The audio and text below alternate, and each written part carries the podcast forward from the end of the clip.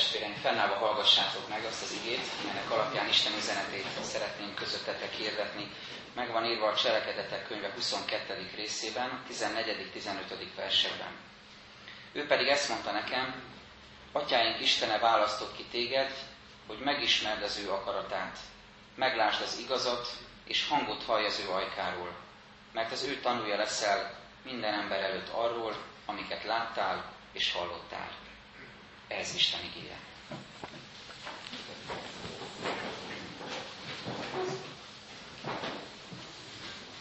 Kilenc és fél éve, 2006. januárjában útnak indult a Föld nevű bolygóról egy New Horizons nevű űrszonda, ennek az a feladata, vagy az volt a feladata, hogy a Plutó bolygót e, útba ejtse, amit közben ráadásul visszaminősítettek bolygóból törpe bolygóvá, szegényt. Szóval, hogy útba ejtse ezt a törpe bolygót, és arról fotográfiákat készítsen, kiderül, hogy milyen is ez a törpe bolygó, mert nem sokat tudtunk eddig erről. Pár nappal ezelőtt, július 14-én érte el, és ontja magából az űrszonda érdekesebbnél érdekesebb fotókat, amik megrengetik az eddigi elképzeléseket a Plutóval kapcsolatban. A például csak arra szolgál, hogy a fotó, fotózást, a fényképkészítést lehet arra is használni, hogy az ember egy kicsit így előre tekintve a felfedezés vágyával, kívánságával készítsen emlékeket valamiről, egy tárgyról, vagy éppen egy bolygóról, hogy amit addig nem tudott arról, az felfedezhesse, elmerülhessen a részletekbe, és felfedezze azt, amit eddig nem látott, ami eddig rejtve volt a személy előtt. Azonban a fényképkészítésnek a hétköznapi módja, és ez a legelterjedtebb használat ennek, inkább arra szolgál, hogy emlékeket rögzítsünk, élményeket rögzítsünk, és azokat később visszanézve örvendezhessük, hogy de jó, hogy ott voltunk, ez történt velünk, át, ezt éltük át, így és így történt az életünknek egy bizonyos eseménye. De a mi kisebb családunkban én vagyok a fényképkészítő felelős, valószínűleg ezért van az, hogy olyan kevés fényképünk van, nem vagyok ebbe túl jó, tehát hogyha így visszanézünk egy időszakot, akkor ilyen felünkhöz kapunk, hogy nem fotóztunk, hát lemaradtunk mondjuk egy pár hónap fejlődéséről a gyermekek esetében, szóval össze kell kapnom magam. De érdekes megfigyelni egy bizonyos jelenséget. Az ember elmegy egy társas utazásra, vagy a világ egy tetszőleges pontján mondjuk japán turistákba botlik, mondjuk, csak a példakedvéért japán turistákba botlik, akkor azt látja, hogy az emberben van egy ilyen feszítő vágy, hogy minden pillanatot rögzíteni kell. Minden pillanatot meg, és minden helyzetet, minden házat, minden apró részletet azonnal rögzíteni kell. És ráadásul a technikai fejlettségnek eme pontján, ahol eljutottunk, többféle kütyű is a rendelkezésre áll ebben a tekintetben. És az a furcsa, és kívülről nézve ezt én így látom, így élem meg, hogy az ember és az élmény közé odáll valamilyen eszköz, ami valójában megakadályozza azt, hogy ezt az élményt, azt a valóságos emléket tényleg átélhessük, tényleg megtapasztalhassuk. Van valami köztünk és a, az élmény, vagy éppen a hely között, amit látunk, annak a szépsége között, és nem, nem magát az élményt tapasztaljuk, hanem egy szűrőn keresztül tapasztalunk valamit, amit majd otthon esetleg megnézünk. Én meg szeretek úgy ott lenni valahol, hogy nem nincs az a kényszer, hogy állandóan fotózni, meg videózni kell, hanem az ember úgy rácsodálkozik, elmélyed benne, gyönyörködik benne. Sokkal természetesebbnek találom ezt, hogyha így szerzünk élményeket. Ez most nem a fotósok ellen szól, mert azért jó, hogy készülnek fotók, csak az élményszerzés minőségére utal talán. És azon gondolkoztam, hogy olyan régen hogy volt ez, amikor nem voltak ilyen eszközeink, pár generációval ezelőtt, vagy még régebben, vagy akár a Biblia korában, azt gondolom, hogy az embereknek nagyon jó lehetett a memóriája.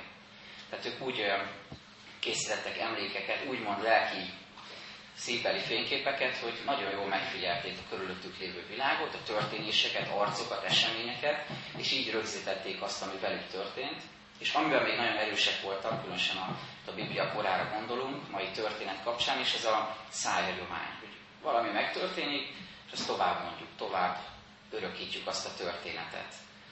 És így hagyományozódik tovább például Pálapostolnak a története, és akinek a megtérése többször is meg van örökítve a Szentírásban. Nem csak akkor, amikor ez megtörténik, mármint arról való beszámolót látjuk, hanem később többször is előkerül a cselekedetek könyvében, és még Pálapostól leveleiben is rövidebb utalásokat találunk rá.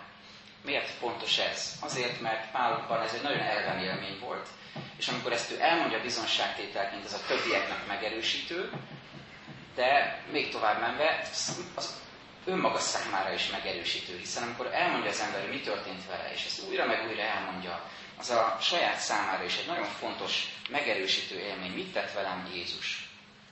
És úgy gondolom, hogy éppen ebből következzen a legmélyebb, a legfontosabb emlékeink, élményeink éppen azok, amik, amiket nem lehet fényképpen rögzíteni, amik fénykép nélkül, vagy bármilyen eszköz nélkül is igazán megmaradnak bennünk, igazán ott vannak a, a szívünkbe, és amikor fontos, akkor eszünkbe jutnak. Nem akarom túl filozófikus síkra terelni, de az jutott eszembe, hogy valószínűleg ezért van az, hogy, és ez talán minden emberre jellemző, hogy, hogy ezért jut eszünkbe Isten, vagy ezért fáj Istennek a hiánya, vagy éppen az Istentől való távolság, vagy elszakítottság élménye akkor, amikor mélységekben vagyunk, vesztességekben, tehetetlenségben, ürességben vagyunk, hogy Lész Pascal fogalmaz, hogy az emberben ott van az Isten alakú űr, mert hogy ezt más nem tudja betölteni, csak Isten. Ezért jut eszünkbe Isten, mert ő az, aki ezt az űrt be tudja tölteni. Hiába próbálunk bármit ebbe a keretbe, ebbe az űrbe beleerőltetni, ez csak Isten tudja betölteni önmagával, Jézus Krisztus és a lélek által. Hát ebből a megfontolásból most már az igény felé közelítve, az élményekről, emlékekről beszéltem, ugye, amiket próbálunk így úgy rögzíteni, megjegyezni. Van két élmény, ami tulajdonképpen együtt párhuzamosan fut a keresztény ember életében. Két kérdés, kör. Az egyik, hogy ki voltam, a másik pedig az, hogy kivé lettem, kivé formált az Istennel való találkozás. És azt látjuk, hogy, hogy az ember életében az egyik, az első az fokozatosan halványodik, a másik az pedig egyre inkább megerősödik. Másként így fogalmaz ezt a Szentírás, hogy ó ember, új ember. Régi és az új. Vagy a külső ember és a belső ember. A testi ember és a lelki ember. Az első az a megtérés által nem tűnik el teljesen, de, de kezd eltűnni, ugye ez a, a régi és az újnak a fokoz, folyamatos harca, a másikban pedig igyekszünk megerősödni a megszentelődés útját járva. És ez még Pálnál is érződik. Pálnál, akiről nagyon sokszor úgy szoktunk gondolkozni, hogy ő egy ilyen emberfeletti ember volt, egy ilyen nálunk különlegesebb ember, akit különleges feladatra hívott el Isten. Szent volt, alázatos volt, céltudatos volt, határozott volt, mindig tudta, hogy mit kell mondani, de még ez az ember, akiről így gondolkozunk, meg ezt a képet látjuk róla, még ő is ugyanúgy viaskodik, hiszen ő is ugyanúgy ember volt, mint ahogy mi vagyunk. Érdemes elolvasni a római levél 6.-7. részeit, hogy milyen komoly mélységeket jelenított meg Pál. Hogy azt mondja, hogy nem azt cselekszem, amit szeretnék, amit akarok, hanem épp az ellenkezőjét. Tehát hogy mondhat ilyet egy keresztény ember, aki már megtért, és mégis ott van benne ez a viaskodás a, a, a bűn és az új élet között, az új ember és az új ember között. Hogy szeretném azt tenni, amit Isten akar, de nem találom a véghezüket. Szóval még Pálban is ott volt ez a viaskodás, azt lehetne mondani, hogy a Saulsága, tehát a Saul volta elválaszthatatlan az ő személyiségétől, és ezt mindig hordozza magával, és mindig említést tesz róla, amikor a megtérését elmondja. Ugyanakkor az identitásának a fő része most már elsőrenden az, hogy kivélető, tehát az, hogy ő Pál apostollá vált a Krisztussal való találkozásban. Tehát ezt a két kérdést hozom most egyszerűen elétek, gondolkozzunk el ezen, amit ebben az igében is látunk megjelenítve, hogy ki voltam és kivé lettem. Kik voltunk, honnan érkezünk és kivé lehetünk. Először tehát ez a kérdés, ki voltam. Pál apostolt is, ahogy mondtam, feszíti ez a kérdés, mert bár ott hordozza magában azt a tudatosságot, bizonyosságot, hogy ő Krisztushoz tartozik, és ez a prioritás számára, kivélet Krisztusban, de mégis fontos számára, hogy ki volt előtte. Hogy honnan érkezik, hogy honnan emelte őt ki Isten, hogy milyen mélységből kellett őt fölemelni. És ezt a nagyon érdekes kontextusban mutatja meg az igen, amikor arról beszélje Istennel beszélget a, a látomásában, és azt mondja az Úrnak, hogy a zsidókra utalva, hogy ők tudják, hogy én voltam az, aki, és tulajdonképpen mindegy is a folytatás, de azért elmondom, arról beszél Pál, hogy ők tudják, hogy én, volt az, aki, én voltam az, aki üldöztem a keresztényeket. Kicsit, mintha arra appellálna Pál, hogy mivel a zsidók tudják, hogy én is közülük való voltam, majd jobban meg fognak érteni. És erre mondja aztán Jézus, hogy nem, te menj a pogányok közé, mert én közéjük küldelek, és nekik kell hirdetni az evangéliumot. De most csak ezt a rövid kis megjegyzést nézzük, fókuszáljunk erre. Azt mondja Pál, ők tudják, hogy én voltam az, aki. Úgy is mondhatnánk, ők ismernek engem. Ők tudják, hogy honnan jövök. Ismerik az én múltamat. Nincs rejtve semmilyen titkom előttük. zárójelesen jegyzem meg, hogy ugyanebbe még maga is, maga Jézus is emberségében belefutott. Emlékszünk rá, amikor róla azt mondják, hogy hát mi ismerjük ezt az embert. Amikor az övéi, a názeretiek azt mondják, mi tudjuk ezt ki, ez az Ásnak a fia. Még Jézusra is ezt mondják, még róla is azt mondják, hogy mi ezt ismerjük, nekünk nem mondjon újat, nekünk ne tanítson. Mi ismerjük őt. Ugyanebben a cipőben jár itt Pál Apostol is, akivel, akinek szembesülnie kell azzal, hogy őt ismerik, ő róla tudnak. Három útja van ennek a megismerésnek, vagy ennek a látásnak, ezeket hozom most röviden elétek. Az első az, hogy Krisztus tudja, hogy kik voltunk, a már, ennek a bizonyossága. A második az, hogy Pál apostol is tudja, hogy ő ki volt, vagyis így is mondhatjuk, mi is tudhatjuk, hogy mi kik voltunk, honnan jövünk. De a harmadik legalább ilyen izgalmas, hogy az emberek, akik körülvesznek bennünket, ők vajon hogyan néznek ránk? Amikor azt mondják, mi tudjuk, hogy te ki vagy, hogy honnan jöttél, hogy mind mentél keresztül. Nézzük meg ezt a három perspektívát. Miért fontos ez? Az első tehát ez. Krisztus tudja, hogy ki voltam. Kérdés az, hogy, hogy vajon mit kezd Jézus ezzel az ismerettel? Vajon hogyan tekint rám ezen keresztül? Az Úr tudja, ilyen bibliai példát említve, ki volt Ábrahám. Pontosan tudja, hogy honnan hívta őt el, hogyan próbált Ábrahám besegíteni az Úrnak, amikor nem győzte kivárni az ígéret beteljesedését. Az Úr tudja, hogy ki volt József, mielőtt arra, arra a pozícióra jutott volna, ahol őt Isten igazán tudta használni. Tudta, hogy hogyan ért vissza a családon belül betöltött, kivételezett pozíciójával. És hogyan tudott csak nagyon nehezen megbocsátani a testvéreinek már a történet végén. Az Úr tudja, hogy ki volt Mózes, aki még gyilkosságba is keveredett, aki bizonytalankodott magában, aki, aki ö, sokszor még az Istent is kérdőre vonta, hogy hát Uram, hát nem hallgatnak rám ezek az emberek, hogy küldhetsz közéjük, hogy vezessem őket. Az Úr tudja, hogy ki volt Gedeon. Ki azt mondta Istennek, hogy én a legkisebb vagyok a, az atyám nemzetségében, az egész családban, hogy hogy, hogy rám bízod a, a, a nép vezetését, hogy legyek én a bírájuk. És még, még amikor bizonyosságot nyert, hogy tényleg, tényleg ő a vezető, neki kell vezetni a népet, még akkor is ott játszott Istennel, hogy kitette a gyapjút, legyen vizes, legyen száraz. Tehát még, még próbált még akkor is Istenből bizonyosságot kipréselni, de az Úr ismerte őt, és győzelemre vezette vele a népet. Az Úr ismerte Dávidot, aki házasságtörő lett, aki elvett valamit, ami nem az övé, mire nem volt jogosultsága. És ezzel nem csak a maga életét, vagy mások életét tette tönkre, az egész nép előtt elveszthette volna a hitelét, és az Úr még így is tudta később használni. Az Úr tudta, ki volt Péter, aki háromszor megtagadta Jézust.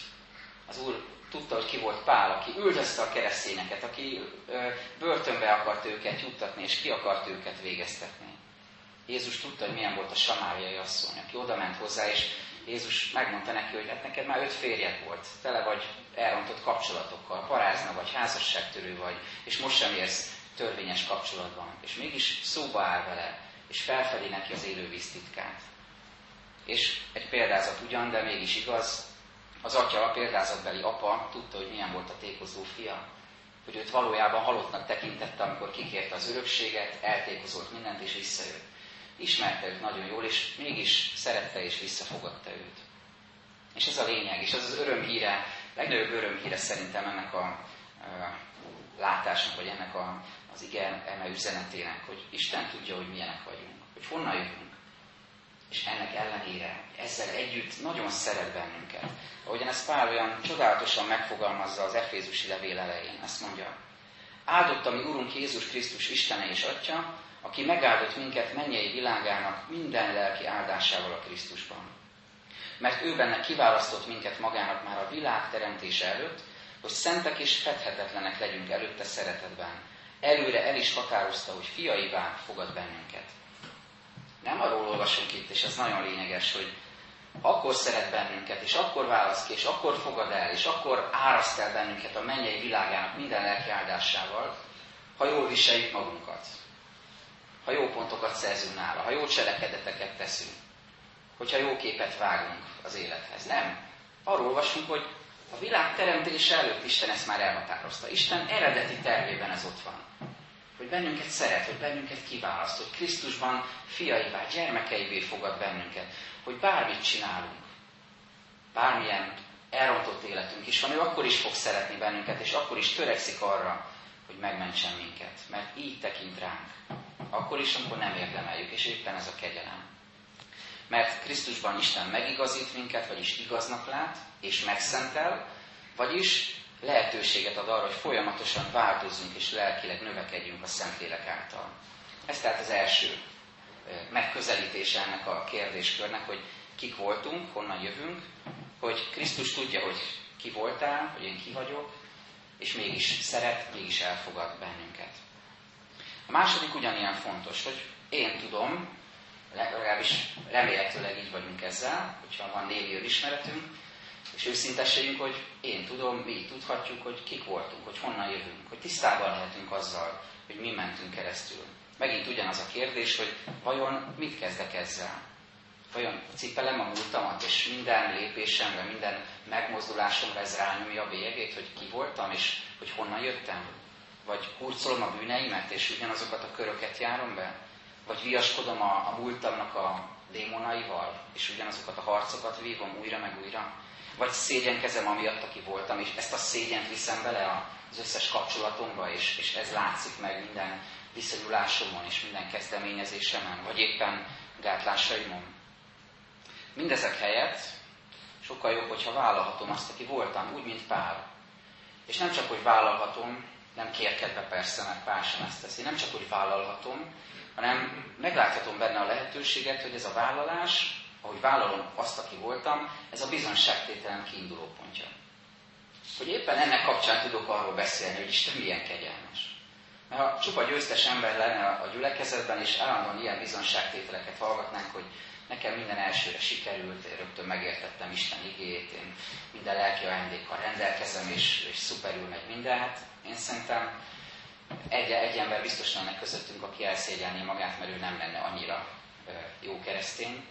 Éppen az a jó, hogy, nem, nem ilyen keresztényekkel, nem ilyen hívőkkel van tele az egyház. Eljuthatunk ide, a mennyek országában. Ez a reménységünk, hogy, hogy ide érkezünk a győzelembe, a teljes győzelembe, de addig az az utunk, mint Pál apostolnak, hogy beszámolunk arról, hogy kik voltunk, honnan emelt fel bennünket Isten, és ez a bizonságtételünk alapja. Még valamit hadd tegyek hozzá, hogy ugyanúgy, hogy Pál, mi is megerősödhetünk a személyes elhívásunkban, hogy milyen feladatra, milyen küldetésre, milyen útra, milyen tervre indít bennünket Isten. Személyesen megértett, elfogadott küldetésemben, utamban, feladatomban, életcélomban, és annak elnyerésében, elfogadásában erősödhetek meg. Úgy, ahogyan Pál itt próbálkozik, mindig bemegy a zsinagógába, mindig hirdeti nekik az igét, már elkeseredik, hogy már megint nem hallgatnak rám, és akkor Isten megszólaltatja a szívében azt, hogy tehát figyelj arra, hogy mi az eredeti küldetésed. Persze nekik is kell hirdetned, de mi a végső cél, hogy a pogányokhoz küldtelek a pogányok világossága legyél, feléjük forduljál, hogy terjedjen az evangélium, terjedjen az ige, minél többen meghallják az örömhírt ezen a világon. Ezért nagyon fontos, hogy személyesen értsük, halljuk Jézusnak a hangját, és megértsük az ő útmutatását és tőle való küldetést. Erre egy negatív, meg egy pozitív példát hadd mondjak, hogyan lehet félreérteni, és hogyan lehet jól megérteni azt, hogy mire hív bennünket Isten. A negatív példa, ami szintén jó példa, azonban ebből is lehet tanulni, egy fölművesről szól, aki nagyon precízen, nagyon lelkiismeretesen végzi a munkáját, így legyen ez sorokat vet, nagyszerűen teszi a dolgát, mindig bőtermést takarít be, de egyszer csak természet közeli emberként, kint dolgozva a természetben, fogékonyként az égi jelekre, és föltekint az égre, és, és ér, ér, egy sugallatot, hogy hát őt Isten biztos arra hívja, hogy ő evangélista legyen. Elmenjen és egy gyülekezetben vagy emberek között prédikáljon. És hogy föltekint az égre, felhőket lát, és itt ugye ilyeneket már gyerekkorunkban is játszottunk, hogy mit lehet látni a felhőben, milyen jeleket, milyen képeket. Két betűt lát kirajzolódni. Az egyik egy P, a másik egy K egymás mellett. Tehát rögtön érzi az indítatását. Isten arra hívott, hogy evangélista legyek, akkor ez a P meg ez a K kikombinálja, hogy azt jelenti, hogy prédikált Krisztust és hogy megörül neki, hogy hát ezt a jelet kapta. El is indul, és kis gyülekezetet alakít, prédikálja Krisztust. Hát nem annyira megy neki, az az igazság. Tehát nem, ez nem megy jó neki, mert nem ez az ő feladat. Ő egy jó, nagyszerű földműves, de neki nem kéne Krisztust prédikálnia már ilyen módon. És hát oda megy hozzá az egyik őszintébb ismerőse, és, és megmondja neki, hogy hát biztos, hogy erre hívott Isten. Milyen jelet láttál? És mondja, hogy hát egy P meg egy K betű ott volt, elég világos, éreztem az indítatást is, mire azt mondja neki a kicsit rossz májú ismerőse, hogy nem lehet, hogy a P meg a K azt jelentette, hogy plántál káposztát. Hát igen, gondba vagyunk a jelekkel, és nem tudom, hogy ki tudnám megmondani, hogy, hogy most egy P-t meg egy K-t látok, akkor ez mit jelent. Minden esetben nagyon fontos az, hogy a személyes meggyőződésben megerősödjünk, hogy mire hív bennünket Isten. Ne csak úgy immel ámmal úgy, amit éppen érzünk, és a, neki buzdulunk, azt tegyük, hanem amiben tényleg megerősített minket Isten, azt tegyük. Nem biztos, hogy mindenkit arra hív Isten, hogy prédikáljon, nem biztos, hogy mindenkit arra hív Isten, hogy káposztát plántáljon, de az biztos, hogy akit arra hív, hogy prédikáljon, az prédikáljon, akit arra hív, hogy káposztát plántáljon, az csinálja azt. Tehát mindenki azt, amire Isten hívta, mindenre szükség van. De a személyes megértés nagyon fontos ebben. A másik ö, ember, aki nem értette félre Krisztus vezetését, a tőle való indítatást, ez a történet Kínában ö, játszódik, egy orvos misszionárius meggyógyít egy vak ö, embert, egy alig látó embert, visszaadja a látását, és az ember örömében elmegy jó távolra az övé közé, és egy nagy területről összegyűjt 48 vakembert, sodor egy jó vastag és hosszú kötelet, és ezeket a vakembereket rácsatlakoztatja a kötére, és több száz kilométeren, 250 kilométeren keresztül vezeti őket a kötelet húzva, hogy el veszítsék egymást, ez az orvoshoz. Elvezeti őket, és az orvos őket is meggyógyítja, és beszél nekik Jézusról. Így is lehet érteni. Nagyon egyszerűen az, hogy mire indít engem Isten, miből szabadított meg, és mire indít ebből kiindulva. Vajon mi az én feladatom? Az első, tehát az volt, amiről beszéltünk, hogy Krisztus tudja, hogy mi kik voltunk, és mégis szeret, mégis irgalmas hozzánk, és drágák vagyunk neki. A másik, hogy nekünk is tisztában kell lenni azzal, hogy kik voltunk, és ebből következően hogyan tehetünk bizonságot Krisztusról. De a harmadik az, az nagyon kényes terület. Amikor ezen gondolkoztam, akkor nekem is fejtörést okozott, vagy elgondolkoztam rajta, hogy hogy is van ez. Hogy az emberek is tudják, hogy kik voltunk. Nem csak Isten tudja, nem csak én vagyok ezzel tisztában, hanem ahogy mondtuk Jézus példáján, vagy Pál példáján keresztül, környezetünk tudja, hogy kik vagyunk. Vajon hogyan nézünk ezzel szembe, mit kezdünk ezzel, és mit kezdenek az emberek ezzel. Mert bizony a családtagjaink, barátaink, ellenségeink, ha nehogy Isten vannak, munkatársaink, volt osztálytársaink, vagy jelenlegi osztálytársaink, szomszédaink, a gyülekezet tagjai látják, látták az életünket. Itt a nagy kérdés, testvérek, hogy vajon ők mit kezdenek ezzel a tudással, hogyan élnek, vagy hogyan élnek ezzel vissza, illetve megfordítva is, hogy mi mit kezdünk azzal, hogyha egymást és egymás múltját ismerjük, hogy milyen mélységekből szabadított meg minket Isten. Azt kell mondjam először is, hogy ha az előző két perspektíva, hogy Krisztus ismer minket, és mi ismerjük a múltunkat, önmagunkat, hogy honnan jövünk, tehát ha ebben a két perspektívában megerősödtem, akkor szabad leszek arra, hogy elhordozzam azt, hogy ki mit gondol rólam. Tehát nem azt fog meghatározni. Ez nem azt jelenti, hogy állandani ilyen magas lóról kell beszélni az emberekkel, hogy nem érdekel, mit mondasz rólam. Nem, nem erről beszélek. És olyan sokszor meg kell hallgatni egymást, és tudomásul kell venni a visszajelzést, a kritikát kapunk, főleg ha az tényleg jó indulatú és építő. Nem erről beszélek, hogy úgy kell élni, hogy engem nem érdekel, mit mondanak rólam, hanem inkább azt mondom, hogy szabadnak kell lenni arra, hogy ne ezt határozzon meg. Mert ha ettől függök, hogy mások mit mondanak rólam, ezt tapasztalatból mondom, az nem vezet sehova. Attól összeomlik az ember, vagy minden esetre gátolt lesz, tehát nem fog kiteljesedni, nem fog előre jutni. Nem ettől függünk, tehát ettől lehet szabadnak lenni. Viszont, ahogy mondtam, meg is fordíthatjuk a kérdést. Nem csak azt kell vizsgálni, hogy mások mit gondolnak rólunk, vagy hogy hogyan néznek ránk, tudva, hogy ö, mi van a múltunkban, nem hogy vajon mi hogyan tekintünk egymásra. Gondoljunk bele, hogy mi lett volna akkor, hogyha 12-es tanítványi körben, ami akkor éppen csak 11-es volt, Jézus feltámadása idején, amikor a tanítványok szembesülnek azzal, hogy Péter háromszor megtagadta Jézust, azt mondták volna, hogy nincs közünk egymáshoz. Nem fogadunk vissza téged. Tehát te voltál a szószóló, a szóvívő közöttünk, a az élharcos, legismertebb tanítvány, mindent tudtál, mindent ismertél, kardot rántottál Jézusért, de megtagadtad őt, nincs közünk egymáshoz. Nem mondták ezt. Vagy ö, ö, Samária asszonynak az ismerőseit, az előbb is említettem, nem mondták neki, hogy nem beszélgetünk veled, hát egy parázna asszonyjal szóba se állunk, nem, hanem amikor Jézus a Jézussal való találkozás örömhírét vitte, akkor meghallgatták és hittek a szavának, és ők is elkezdtek hinni Jézusban. Vagy láthatunk persze ellenpéldákat is, amikor Zákeus megtér és próbálja helyrehozni a, a bűneit, és visszaosztani az embereknek a pénzből valamit, amit elvett tőlük. Azért nyilván voltak olyanok, akik rossz szemmel, felde szemmel néztek rá, hogy hogy jön ez, ez az ember ahhoz, hogy velünk beszélgessen is egyáltalán. Vagy a tékozó fiúnak a bátyja. Az a legfájdalmasabb. Amikor hazajön a tékozó, és mit lát az idősebb testvér belőle, nem azt látja, hogy de jó, hogy itt van, és hogy az atya is mondja, hogy örülnöd kellene, hogy meghalt és feltámadt, hanem azt mondja, hogy hogy, hogy visszafogadod. Micsoda dolog ez, hogy itt az a tékozó. És ez a modell, csak zárójelbe edzem meg, nagyon sokszor előfordul a gyülekezetekben is. Nagyon fájdalmasan. Azt mondjuk, hogy itt ez a tékozó, Jézus, te hogyan fogadhatod vissza ezt az embert? Hát tudod, hogy mit tett, mi is tudjuk, mit tett, ő is tudja, mit tett. Hogy lehet ilyet visszafogadni? Hogy lehet neki új esélyt adni? Hogy lehet megbocsátani neki? Érezzük, tehát ez a, ez a hozzáállás, amikor nem azt nézem, hogy kivé tud formálni Isten lelke, hanem az, hogy ki volt ez az ember. És ez nálunk is előfordult már más gyülekezetekben is, nem hiszem, hogy van ebben kivétel. Akkor valakire nem tudunk úgy nézni, hogy mivé, mivé tette őt Isten, vagy mivé teheti, nem csak azt látjuk, hogy mi volt, mi volt az ő életében.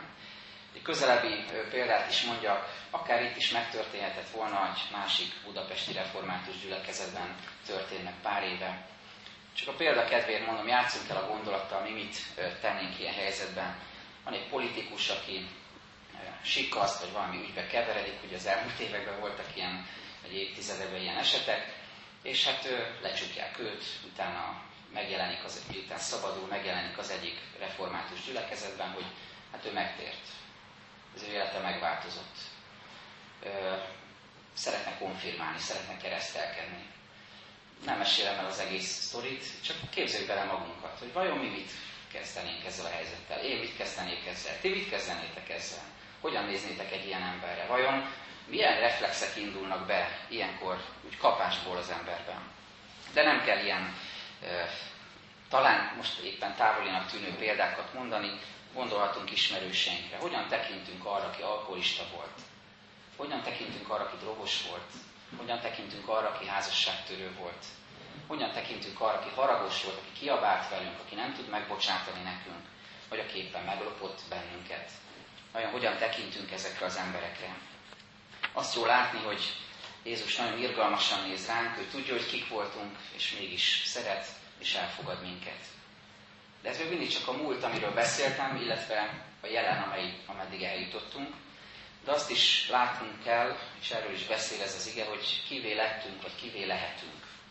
Ezt a kérdést is felveti Pál. A védő beszédében, vagy inkább bizonságtételében egy nagyon különös életprogramot tár elénk, amit valójában a mellé rendelt Anániás mond el neki, és ezt az élményt idézi fel Pál, amikor ezt újra elmondja. Nézzük, hogy felfedezzük ezeket a lépéseket a saját életünkben. Öt lépésből álló életprogramot vázol fel. Az egyik azt mondja neki, Anániás Pálnak, kiválasztott téged Isten. Második, hogy megismerd az ő akaratát. A harmadik, hogy meglásd az igazat, vagyis Jézust. Hogy hangot hajt tőle. És azt mondja, tanulja leszel. Ez önmagában is megérne mindegyik, külön-külön is, meg együtt is egy külön igehirdetés vagy beszélgetés, de most nem erről beszélünk, nem ez a fő témánk, hanem ebben a kontextusban, hogy kivé lettünk Krisztusban. Vizsgáljuk ezt. És ezért engedjétek meg, hogy kiemeljem a középsőt, ami a középpontjában van ennek. És ami a leglényegesebb most számunkra. Ez a középső, meglásd az igazat, vagyis Jézust. Az előzőekben arról gondolkodtunk, hogy kik voltunk, és hogyan látja ezt Jézus, hogyan látjuk mi magunk, és hogyan látják az emberek, akik körülöttünk vannak. Most azonban, amikor arra tekintünk, hogy kivé lettünk, vagy lehetünk valójában, akkor egy kérdésre kell fókuszálni. Egy kérdésbe sűrűsödik össze a lényeg. Ez pedig így szól, hogy milyen a kapcsolatom Jézussal. Hogy látom-e Jézust, az igazat, de úgy is mondhatnám, az igazit, az igazi Jézus, nem azt a Jézust, akit én elképzelek, akit én vágyok, aki nekem szimpatikus lenne, akit én felépítek a hitem alapján, vagy az ismereteim ö, alapján, hanem az az igazi Jézus, aki kijelenti magát nekem? Vajon keresem-e őt, hívom-e őt, dicsőítem, dicsőítem-e őt, látom-e az igazat, a tisztát, a szentet, az Isten igazságát hordozót, a bűntelent, a megbocsátót, a kegyelmást, az igazat. Nem egy vágyképet, nem egy elképzeltet. Azért mondom ezt, mert Márainál olvastam nemrég a 30 ezüst című könyvében, hogy valahogy minden kultúrában, az emberekben van egy elképzelés arról, hogy, hogy milyen Jézus, milyen Jézus arca, milyen Jézus lénye. És ez történelmi koroktól és, és kultúráktól függően változik, hogy hogyan ábrázolják, hogyan képzelik el Jézus. De azt mondja már, hogy végső soron minden emberben van egy, van egy igaz kép Jézusról, ami, ami nem ezektől a kultúráktól, meg történelmi koroktól függ. Hiszen ott, oda van a szívünkbe írva Isten törvénye, Isten igéje, és amikor végre találkozunk Jézussal, akkor ezzel az igaz Jézussal találkozhatunk. Azzal a Jézussal, akit Isten, az Atya kijelent nekünk. Ahogyan a, a szívünk mélyén igazán megjelenik, hogy kicsoda is ez a Jézus, a megváltó, a szerető, a gondoskodó, az igaz, akkor vele találkozhatunk. Ez a kérdés tehát, hogy látod-e őt igaznak, közelinek, szeretőnek, gondoskodónak. Például akkor, amikor örömben vagy, áldásban vagy, sikerekben van részed, megy a szekér, érzed, hogy van lendület, úgy minden sikerül. Érzed-e őt ilyennek? Vagy éppen ellenkezőleg, amikor betegségben, amikor veszteségben, küzdködésben, erőtlenségben vagy, elfogadásra vágysz, válaszra vágysz, megerősítésre vágysz, akkor is látod-e őt igaznak, szentségesnek, szeretőnek, gondoskodónak? Nézel rá, és látod-e őt valójában? Jézus, amikor fölviszi a három legközelebbi tanítványt a megdicsülés hegyére, és úgy elül a látomás, és letisztul Mózes és Illés is eltűnik, akkor azt olvassuk, hogy és nem láttak más, csak egyedül Jézust. Mint hogyha Isten szent lelke, Isten igéje így ebben a tekintetben így beszűkíteni a látásunkat nekünk is. Hogy mindenféle salamtól, mindenféle ö, felesleges dologtól mentesen, és ezektől távol léve a lényegre tudjunk figyelni. Látod-e Jézust? Látod-e az igazat? Hogy őt hallgass, őrá figyelj. És ezzel kapcsolatban végül egy legendás történet, nem biztos, hogy így történt, de így lehet olvasni, akkor Leonardo elkészítette híres művét, az utolsó vacsorát, de azt látták rajta az emberek, a műértők is, hogy hihetetlen műgonddal ki van dolgozva minden apró részlet, és meghívott néhány művészeti tanítványt vagy hallgatót, hogy bemutassa nekik a nagy művet, és oda mentek közelről, vizsgálgatták, és egyszer csak azt vette észre a mester, hogy elvesznek a részletekben. Nem a lényegre figyelnek. Azt vették észre, és azt vizsgálgatták hosszú perceken, órákon keresztül, hogy például az asztalnak a terítője, ahol ugye esznek a tanítványokkal együtt Jézus az asztalnak a terítője, annak a szegélye, és azok a bojtok, azok a zsinórok, milyen szépen vannak kidolgozva, ezt senki más nem tudta volna megcsinálni, csak tényleg a mester, és, és elismeréssel adóztak neki, és neki elege lett ebből, és elővette állítólag egy ecsetet, és ezeket a nagyon szépen kidolgozott részeket egyszerűbbre festette, és azt mondta, ne ezt nézzétek, nem ez a lényeg. Azt mondta nekik, Krisztus arcát figyeljétek. Krisztus arcában nézzetek. Amikor az életet, mint olyan, mint egy képet, mint egy festményt, vagy egy fényképet szemléljük, akkor mi is hajlamosak vagyunk arról, hogy sok minden elvonja a figyelmünket, elveszünk a részletekbe, és rácsodálkozunk ennek a kidolgozottságára, elvakít minket, elvonja a figyelmet, és ekkor jön a mennyei szózat számunkra is, és ezt mondja nekik, nekünk, hogy Jézust figyeljétek, őt hallgassátok, őrá tekintsetek. Vigyük most Isten elé imádságainkat ezekben a kérdésekben, Vajon kik voltunk mi, hogyan lát minket Krisztus, hogyan látjuk magunkat, hogyan látjuk egymást, és vajon hogyan látnak bennünket, és kivé lettünk a Krisztussal való találkozásban. Imádkozzunk először magunkban.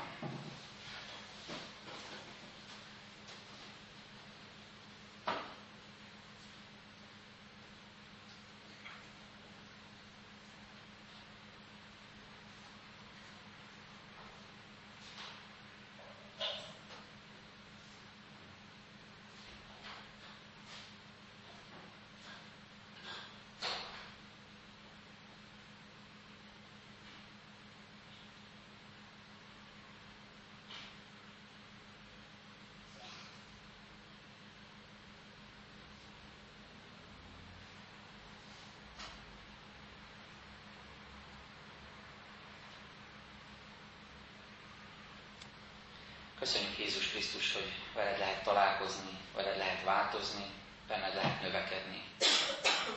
Köszönjük, Urunk, hogy nem kell egy helyben toporognunk, és újra ugyanazokat a köröket befutnunk. Vagy ha így is van néha, vagy talán ezt érzékeljük, akkor láthatjuk, hogy nálad van a megoldás arra, hogy ezekből a körökből kitörjünk. Köszönjük, hogy Te tudsz igazán megfelelő pályára, megfelelő útra állítani bennünket. Köszönjük az élményeinket, emlékeinket, az elmúlt dolgokat, amelyekkel nem tudunk már változtatni, de részei az életünknek. Köszönjük, hogy tudhatjuk, hogy honnan jövünk, megmutatod ezt nekünk, és köszönjük, hogy Te is pontosan tudod, ismered az életünket. Már akkor ismertél, amikor még testesen öltött az életünk. És köszönjük, hogy azt is tudod, hogy mivé szeretnél formálni bennünket. Hogy meglátod például a vámszedőben a tanítványt, az evangélistát, Mátét, ugyanígy bennünk is megláthatod azt, hogy kivé akarsz minket formálni. Hálásak vagyunk, Urunk, azért, hogy ilyen irgalmasan tekintesz ránk, és arra kérünk most hittel és szabadsággal, hogy ezt az irgalmat, ennek az irgalmas szívűségnek a lelkületét ad nekünk is, hogy így tudjunk egymásra tekinteni, és így tudjunk önmagunkra is tekinteni, hogy tudjunk irgalmasak lenni önmagunkhoz és egymáshoz is. Ne csak azt lássuk, hogy ki honnan jött és mi történt vele, hanem hogy milyen változást tud a Te szent lelket hozni az életünkben. Könyörgünk, Urunk, az elesettekért, a betegekért, a szenvedőkért, küzdködőkért. Légy velük, támogasd őket, erősítsd őket. Kérünk különösen idős beteg férfi testvérünkért, hogy légy vele, és adj neki erőt, utasd meg neki, hogy hol a helye, és hogy, hogyan tudja megtapasztalni a te közelségedet, kérünk a többiekért is, akik betegségben vannak, kórházban vannak, hogy erősítsd őket. Légy az útrakelőkkel, légy a hazaérkezőkkel, légy az új tervekbe fogókkal, légy azokkal, akiknek az élete megfenekleni látszik, légy az örvendezőkkel és légy a sírókkal. Köszönjük, Urunk, hogy mindezt hittel kérhetjük, és hogy meghallgattad a magunkban elmondott imákat is. Most közös imádságunkkal járulunk eléd. Mi, Atyánk, aki a mennyekben vagy, szenteltessék meg a Te neved. Jöjjön el a Te országod, legyen meg a Te akaratod, amint a mennyben, úgy a földön is. Minden napi kenyerünket ad meg nékünk ma, és bocsáss meg a mi védkeinket, miképpen mi is megbocsátunk az ellenünk védkezőknek. És ne védj minket kísértésben, de szabadíts meg minket a gonosztól, mert az ország, hatalom és a dicsőség mindörökké fennállva énekeljük nemzeti imádságunkat.